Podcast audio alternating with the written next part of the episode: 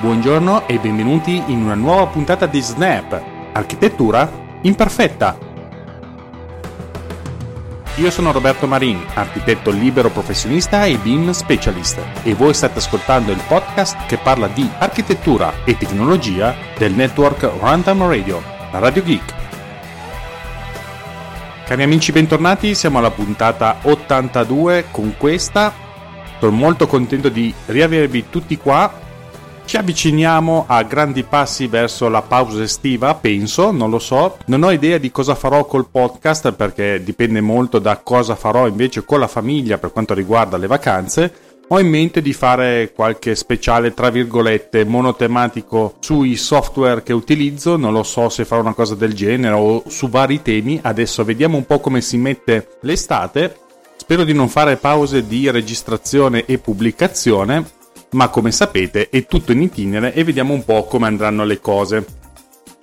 Colgo la palla al balzo per salutare un utente che si è collegato al canale Telegram di Snap che non ho salutato l'altra volta ma che saluto ora, si chiama Alessandro e ha detto poche parole sul canale ma comunque assolutamente ben accette perché fa i complimenti al podcast che giudica ottimo e fa anche i complimenti al sottoscritto e ti ringrazio davvero tantissimo Ale perché i feedback di questo tipo aiutano tantissimo a portare avanti questo progetto personale. Oltre a te ringrazio anche tutti gli ascoltatori perché abbiamo sfondato i 15.000 download di questo podcast. Grazie a tutti per continuare ad ascoltare in questo modo costante le puntate che pubblico. Siete davvero i miei eroi. Ora passiamo subito agli argomenti del podcast. Parliamo del gemello digitale che è stato sviluppato in quel di Tampa, basato su realtà mista, sfruttando le qualità di Unreal Engine.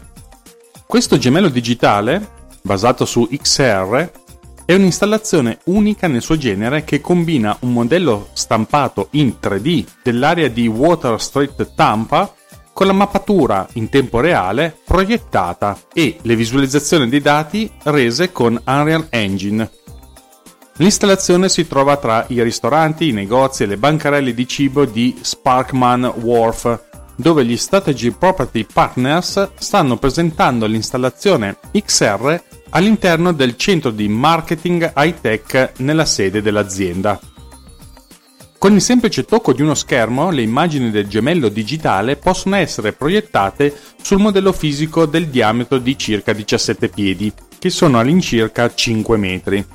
Due grandi pareti video circondano il display del modello e sincronizzano le viste 3D in tempo reale che guardano attraverso la città da qualsiasi piano di ogni singolo edificio, mentre il modello fisico mostra un cono di vista proiettato dallo stesso edificio. L'installazione combina repliche stampate in 3D, mappatura di progetti e tecnologia di rendering in tempo reale ed è il modello più grande e sofisticato del suo genere finora conosciuto. Il modello in scala di tampa con mappatura di proiezione consente di mostrare i dati in tempo reale e offre la flessibilità di cambiare man mano che il design dello sviluppo si evolve nei prossimi 5 anni. Il modello viene utilizzato in numerosi modi, tra cui conversazioni su vendite e leasing immobiliari, incontri con urbanisti, sessioni interne di revisione del design e molto altro ancora. I dati contenuti nel gemello digitale sono uniti ai processi di vendita, collaborazione progettuale e recensioni della città. Il modello fisico stampato in 3D è una replica accurata di Tampa, è progettato e fabbricato in modo modulare per consentire una facile sostituzione degli edifici nella fase futura man mano che vengono progettati. Il rendering in tempo reale delle visualizzazioni proiettate sul modello elimina la necessità di ripetere il rendering di centinaia di animazioni quando qualcosa cambia all'interno della città, riducendo il costo complessivo del progetto a una frazione di ciò che sarebbe necessario se il contenuto fosse riprodotto tradizionalmente. Mentre ci è voluto un anno per completare l'intero progetto, la società di sviluppo tecnologico che si chiama Imerza ha scritto sei applicazioni personalizzate tra cui chioschi touchscreen interattivi, un'applicazione video wall, un'applicazione Apple iPad, un aggregatore di dati personalizzati, un sistema di gestione dei contenuti, per gli amici CMS, e un contenuto mappato sulla proiezione dell'applicazione. Unreal Engine è al centro di 4 delle 6 applicazioni. Tutte le applicazioni comunicano tra loro tramite le API messe a disposizione da Imerza. Ad esempio, il team che si occupa dello sviluppo immobiliare può selezionare un singolo edificio e mostrare il cono di vista di quell'edificio sul modello fisico, mostrando contemporaneamente le viste di quell'edificio sugli schermi del muro circostante. Possono anche ruotare quella vista di 360 gradi, ruotando una bussola sull'app per iPad personalizzata. Sia il modello di proiezione che il video wall ruotano insieme in perfetta sincronia.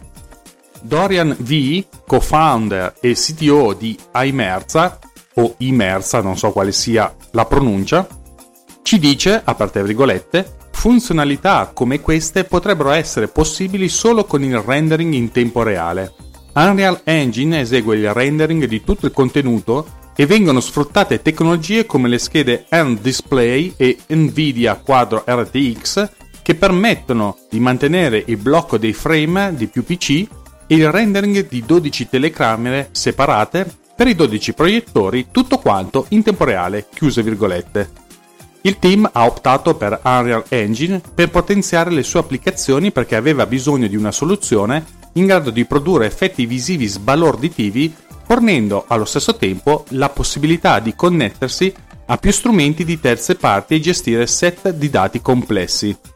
Sempre V ci dice, aperte virgolette, la scelta di utilizzare Unreal Engine è stata davvero un gioco da ragazzi perché Unreal Engine consente ai nostri artisti di creare più rapidamente splendide immagini utilizzando il ray tracing in tempo reale e il codice open source e l'accesso a tecnologie come Undisplay che ci ha permesso di personalizzare il motore per soddisfare le nostre esigenze e innovare rapidamente. Uno degli aspetti più impressionanti del progetto, dal punto di vista visivo, è la chiarezza delle proiezioni che il team è stato in grado di realizzare. Sempre V ci spiega, aperte virgolette, la sfida più grande è stata il rendering di 12 telecamere diverse in 12 proiettori e la garanzia che tutto, fino a ogni particella, fosse assolutamente bloccato dal frame. Se non fosse bloccato dal frame, la proiezione sarebbe un disastro sfocato, chiuse virgolette. Unreal Engine, con le schede Nvidia Quadro e tecnologia N-Display, sono state la chiave per bloccare i frame dei 24 milioni di pixel proiettati e renderizzati a oltre 90 frame al secondo.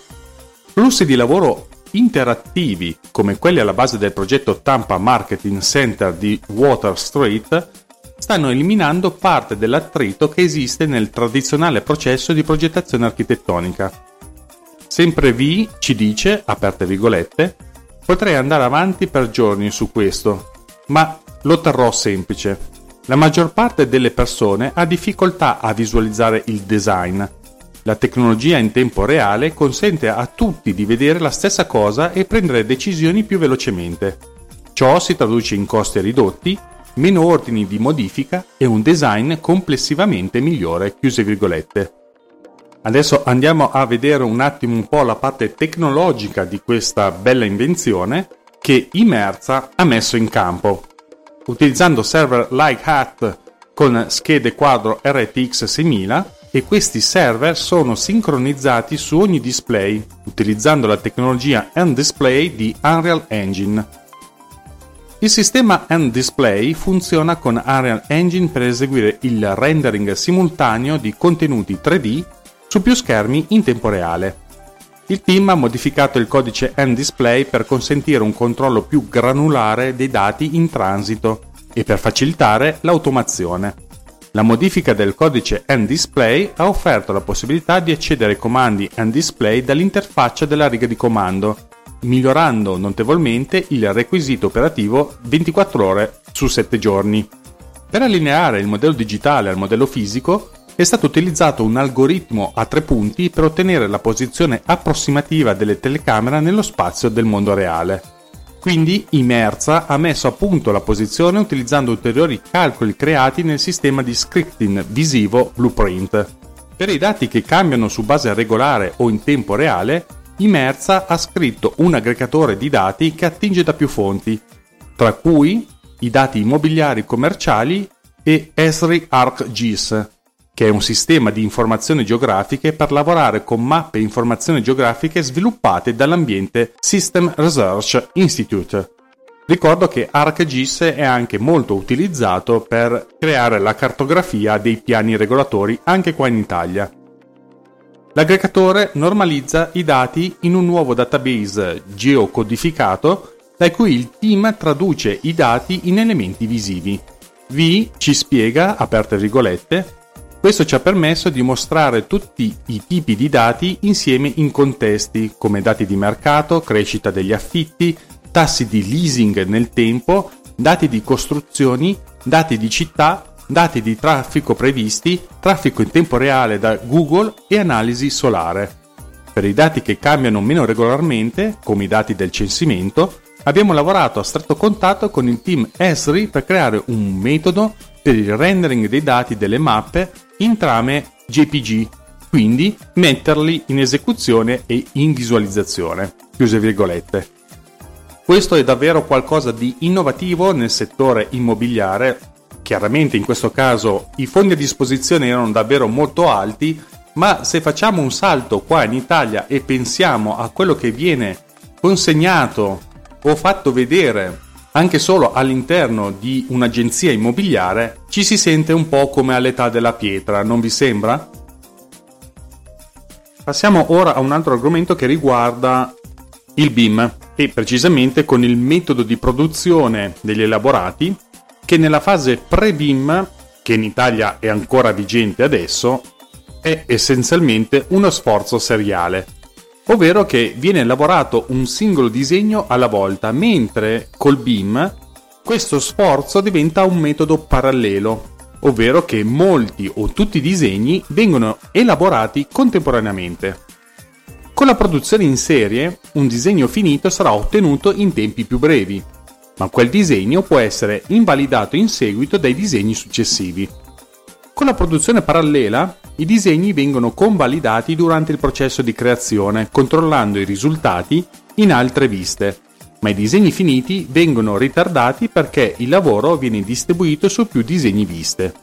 In un breve lasso di tempo, la produzione in serie sembra essere più vantaggiosa della produzione parallela, ma con l'aumentare del tempo i vantaggi della produzione parallela diventano chiari.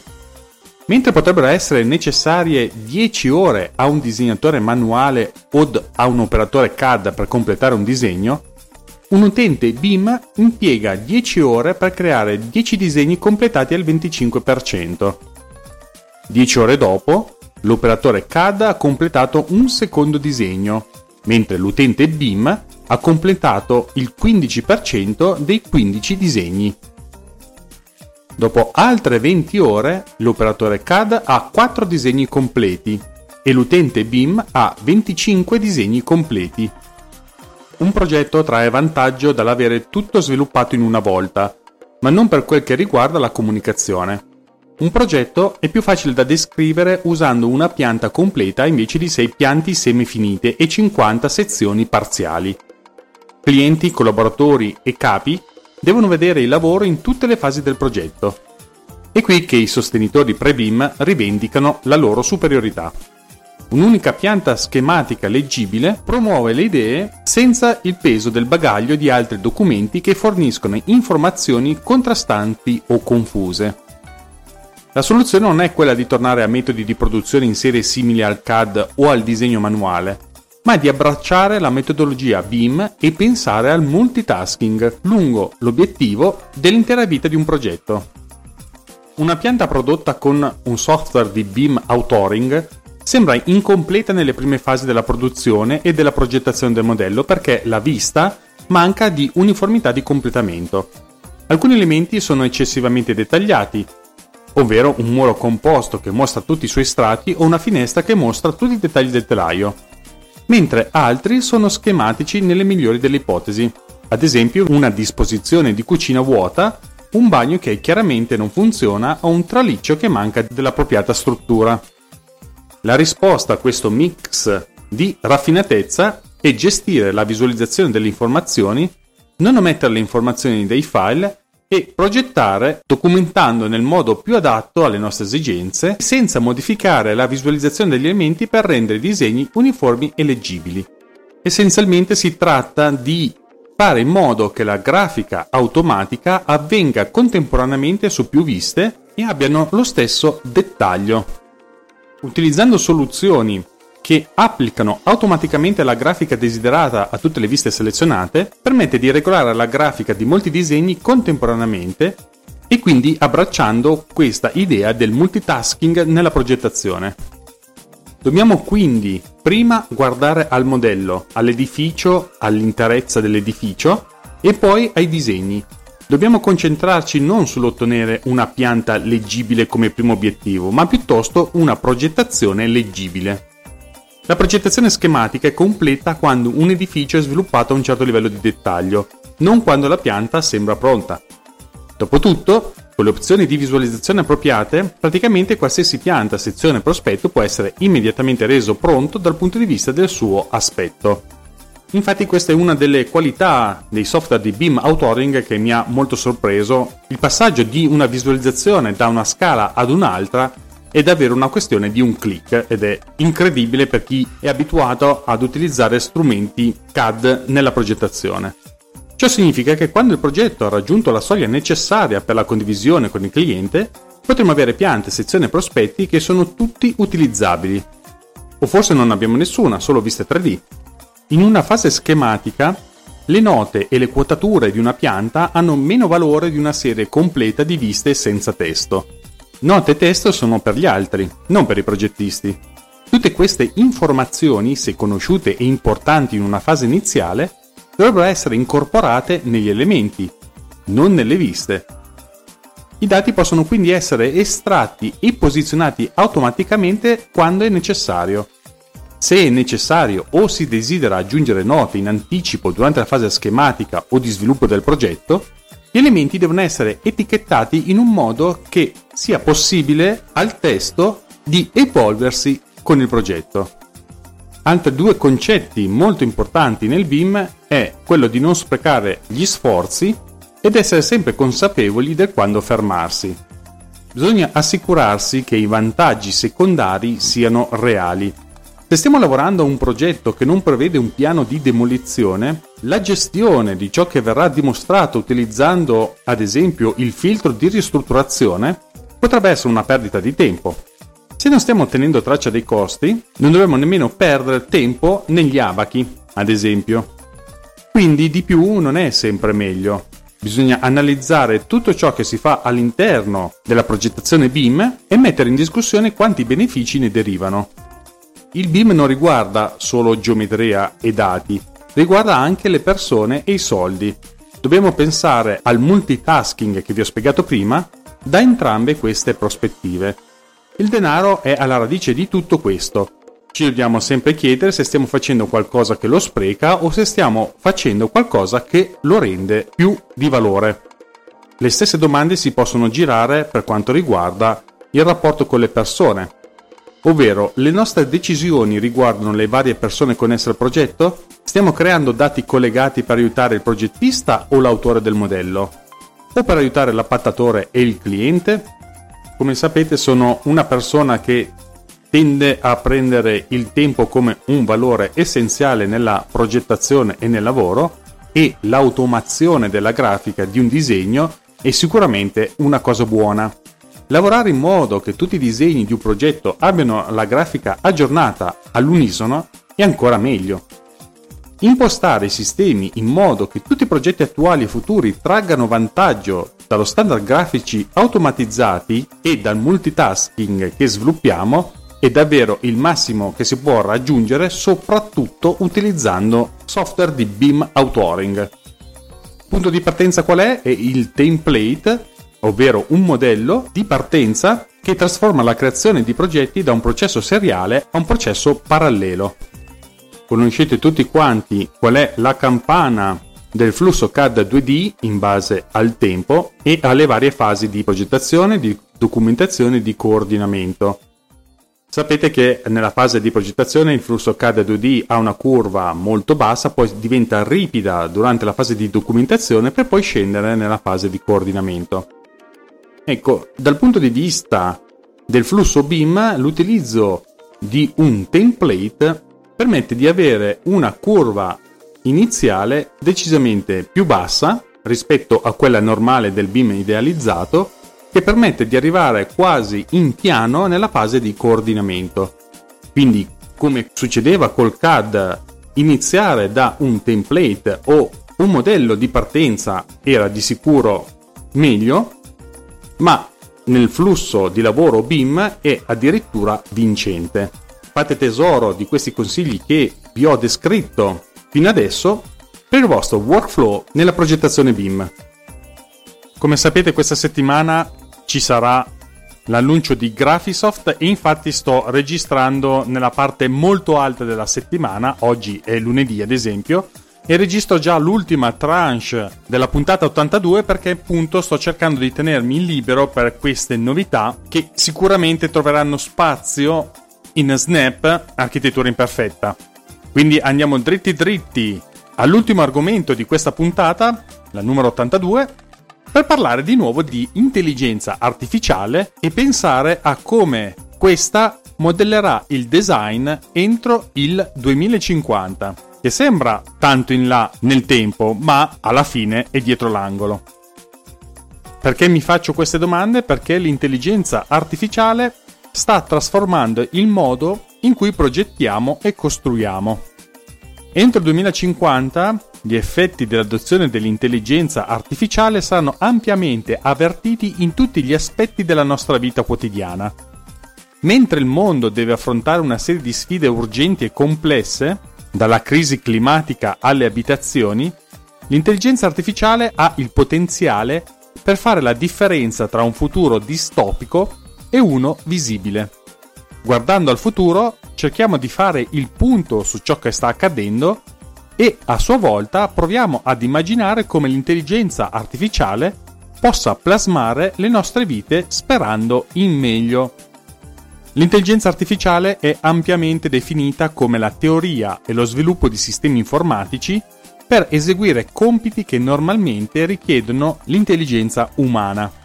Il termine viene spesso applicato alle capacità di una macchina o di un sistema di ragionare, scoprire significati, generalizzare o imparare dall'esperienza passata. Oggi l'intelligenza artificiale utilizza già algoritmi per suggerire ciò che dovremmo vedere, leggere o ascoltare e questi sistemi si sono estesi alle attività quotidiane come percorsi di viaggio suggeriti, deposito e logistica e catene di approvvigionamento logistico. Anche se non ne siamo pienamente consapevoli, stiamo già avvertendo gli effetti dell'adozione dell'intelligenza artificiale nelle nostre vite. Il primo argomento riguarda il futuro del lavoro. Secondo il The Economist, il 47% del lavoro svolto dagli esseri umani sarà stato sostituito da robot entro il 2037 Ricordiamoci che sarà solo fra 17 anni. Ma non pensate che questa affermazione sia rivolta solo a lavori, diciamo, con bassa istruzione universitaria, perché è molto probabile che anche quelli tradizionalmente associati all'istruzione universitaria saranno sostituiti dall'intelligenza artificiale. Questi posti di lavoro andranno persi poiché l'intelligenza artificiale, la robotica, la nanotecnologia e altri fattori socio-economici sostituiscono la necessità dei dipendenti umani. I lavori più difficili da sostituire richiedono un alto livello di creatività e interazione umana e una bassa percentuale di attività ripetitive. Saranno gli ultimi a essere sostituiti, ma verranno creati anche nuovi posti di lavoro che saranno necessari per monitorare e coordinare macchine e sistemi intelligenti. Mentre ci avviciniamo a un'epoca in cui la vasta intelligenza dell'intelligenza artificiale supera i livelli umani, sorgono domande esistenziali. Cosa dovrei studiare quando un lavoro può essere programmato o sostituito? Il reddito universale sarà adottato di conseguenza? Bill Gates, fondatore di Microsoft, afferma, aperte virgolette, L'intelligenza artificiale è solo l'ultima delle tecnologie che ci consentono di produrre molto più beni e servizi con meno manodopera. Il modo in cui lavoriamo e ciò su cui possiamo lavorare inizieranno a cambiare a un ritmo sempre più rapido. Se la metà di tutto il lavoro può essere svolto da robot o macchine nei prossimi 15 anni, è probabile che tutto il lavoro sarà modellato dall'intelligenza artificiale prima del 2050. Altro tema toccato dall'intelligenza artificiale è l'intelligenza urbana e i big data. L'intelligenza artificiale e l'Internet of Things stanno cambiando il modo in cui viviamo e a sua volta la società in generale. L'architetto Bettina Zerza ha esplorato il modo in cui dati e sistemi intelligenti daranno forma alle nostre città. Fornisce l'esempio dei microsensori e della tecnologia urbana che registreranno la qualità dell'aria, l'inquinamento acustico e i paesaggi sonori, nonché le infrastrutture urbane in generale come si muovono le persone, dove le emissioni sono peggiori e quanto sono efficienti i processi cittadini, rappresenteranno solo alcune di queste idee. Oltre il 55% della popolazione mondiale vive nelle aree urbane, un numero che aumenterà al 70% entro il 2050. Le proiezioni mostrano che l'urbanizzazione potrebbe raggiungere altri 2,5 miliardi di persone alle aree urbane entro il 2050 con circa il 90% di questo aumento in atto in Asia e in Africa. Qui l'intelligenza artificiale può analizzare e monitorare ulteriormente il modo in cui muoviamo per la città, lavoriamo o cerchiamo lo svago. Tra 30 anni avremo anche versioni completamente nuove di queste modalità. Chiaramente un altro argomento sarà il tema dei trasporti che verrà influenzato dall'intelligenza artificiale, perché il modo in cui ci muoviamo sta già subendo una trasformazione diffusa. Il transito viene reinventato sulle strade e nell'aria, dal passaggio del trasporto pubblico a servizi di mobilità più incentrati sull'utente, al ripensamento delle strutture normative e organizzative. Osservando l'evoluzione dei trasporti, negli ultimi due secoli ci sono state nuove innovazioni e cambiamenti nello status quo ogni 50-70 anni. Da navi e treni a automobili e aerei. Questi progressi hanno cambiato il modo in cui comunichiamo, commerciamo e ci colleghiamo uno con l'altro. Oggi si parla molto dei sistemi di Hyperloop, con Virgin Hyperloop One o Hyperloop TT, che emergono come i leader che stanno ripensando al trasporto. Le implicazioni per il 2050 sono drammatiche dove le nostre idee e associazioni attuali di città, geografie e risorse cambieranno radicalmente. Allo stesso tempo, aziende come Uber o Volocopter guardano al cielo per progettare e sviluppare i primi hub al mondo di vertiport o air taxi in tutto il mondo.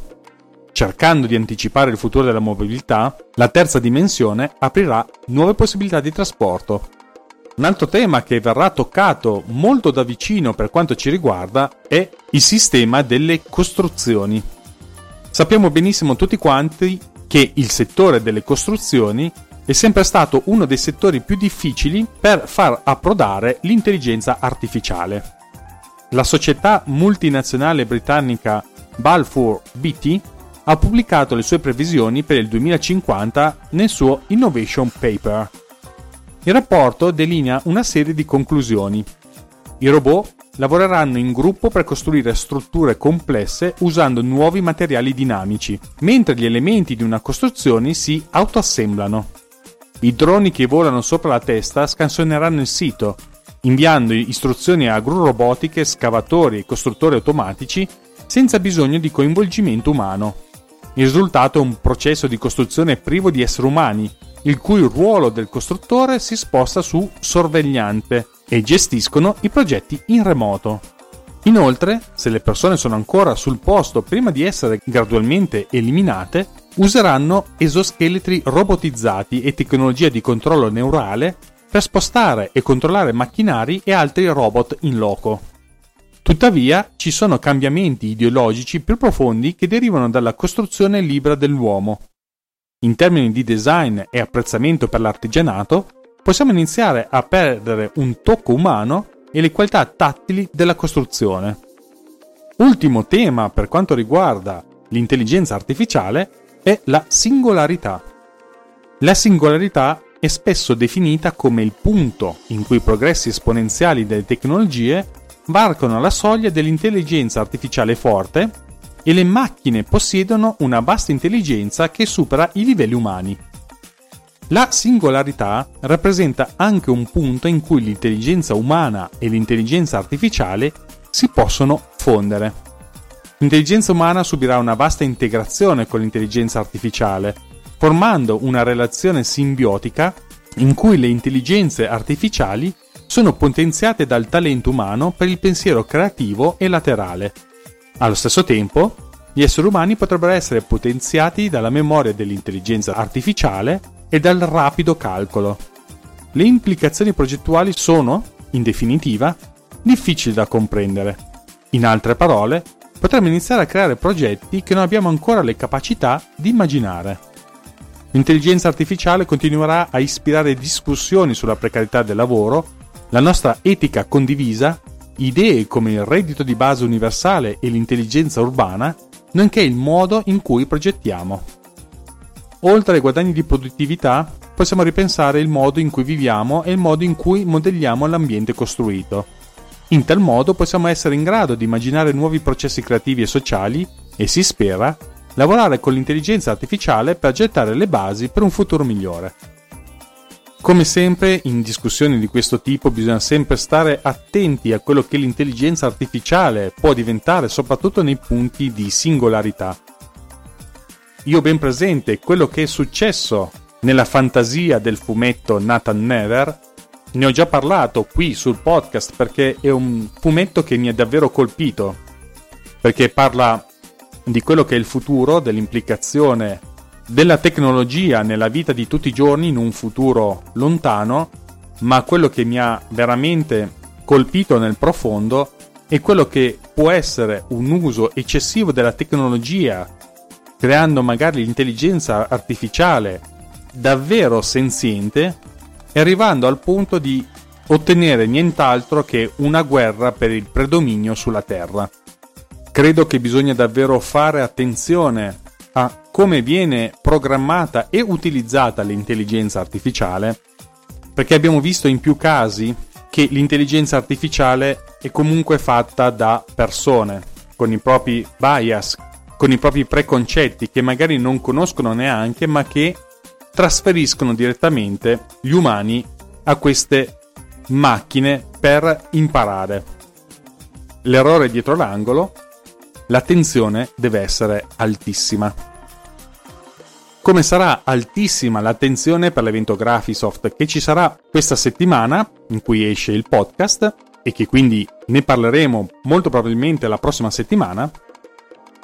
E non mi rimane nient'altro che ringraziarvi per essere stato qui con me a chiacchierare sui temi di architettura e tecnologia propri di questo podcast. Vi ringrazio tantissimo per essere stati con me perché il podcast non lo faccio solo io, ma lo fate anche voi che ascoltate, che mi date feedback e che mi aiutate, come ha fatto ad esempio anche Alex Raccuglia con il suo supporto tecnico e tutta la squadra di Runtime che si sta avviando a farsi un bel po' di meritato riposo.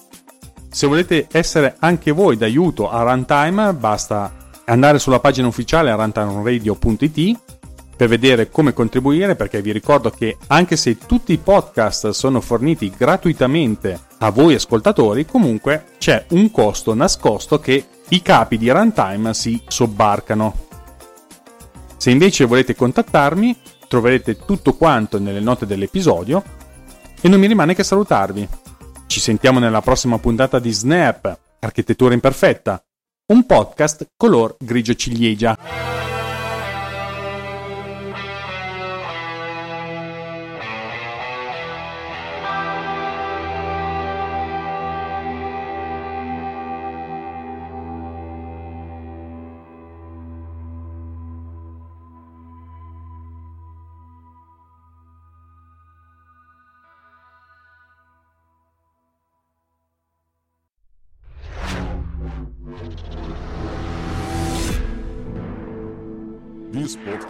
Is edited with Producer. Discover more at ultimedia slash producer. ulti.media slash producer. P-O-D-U-S-C-E-R.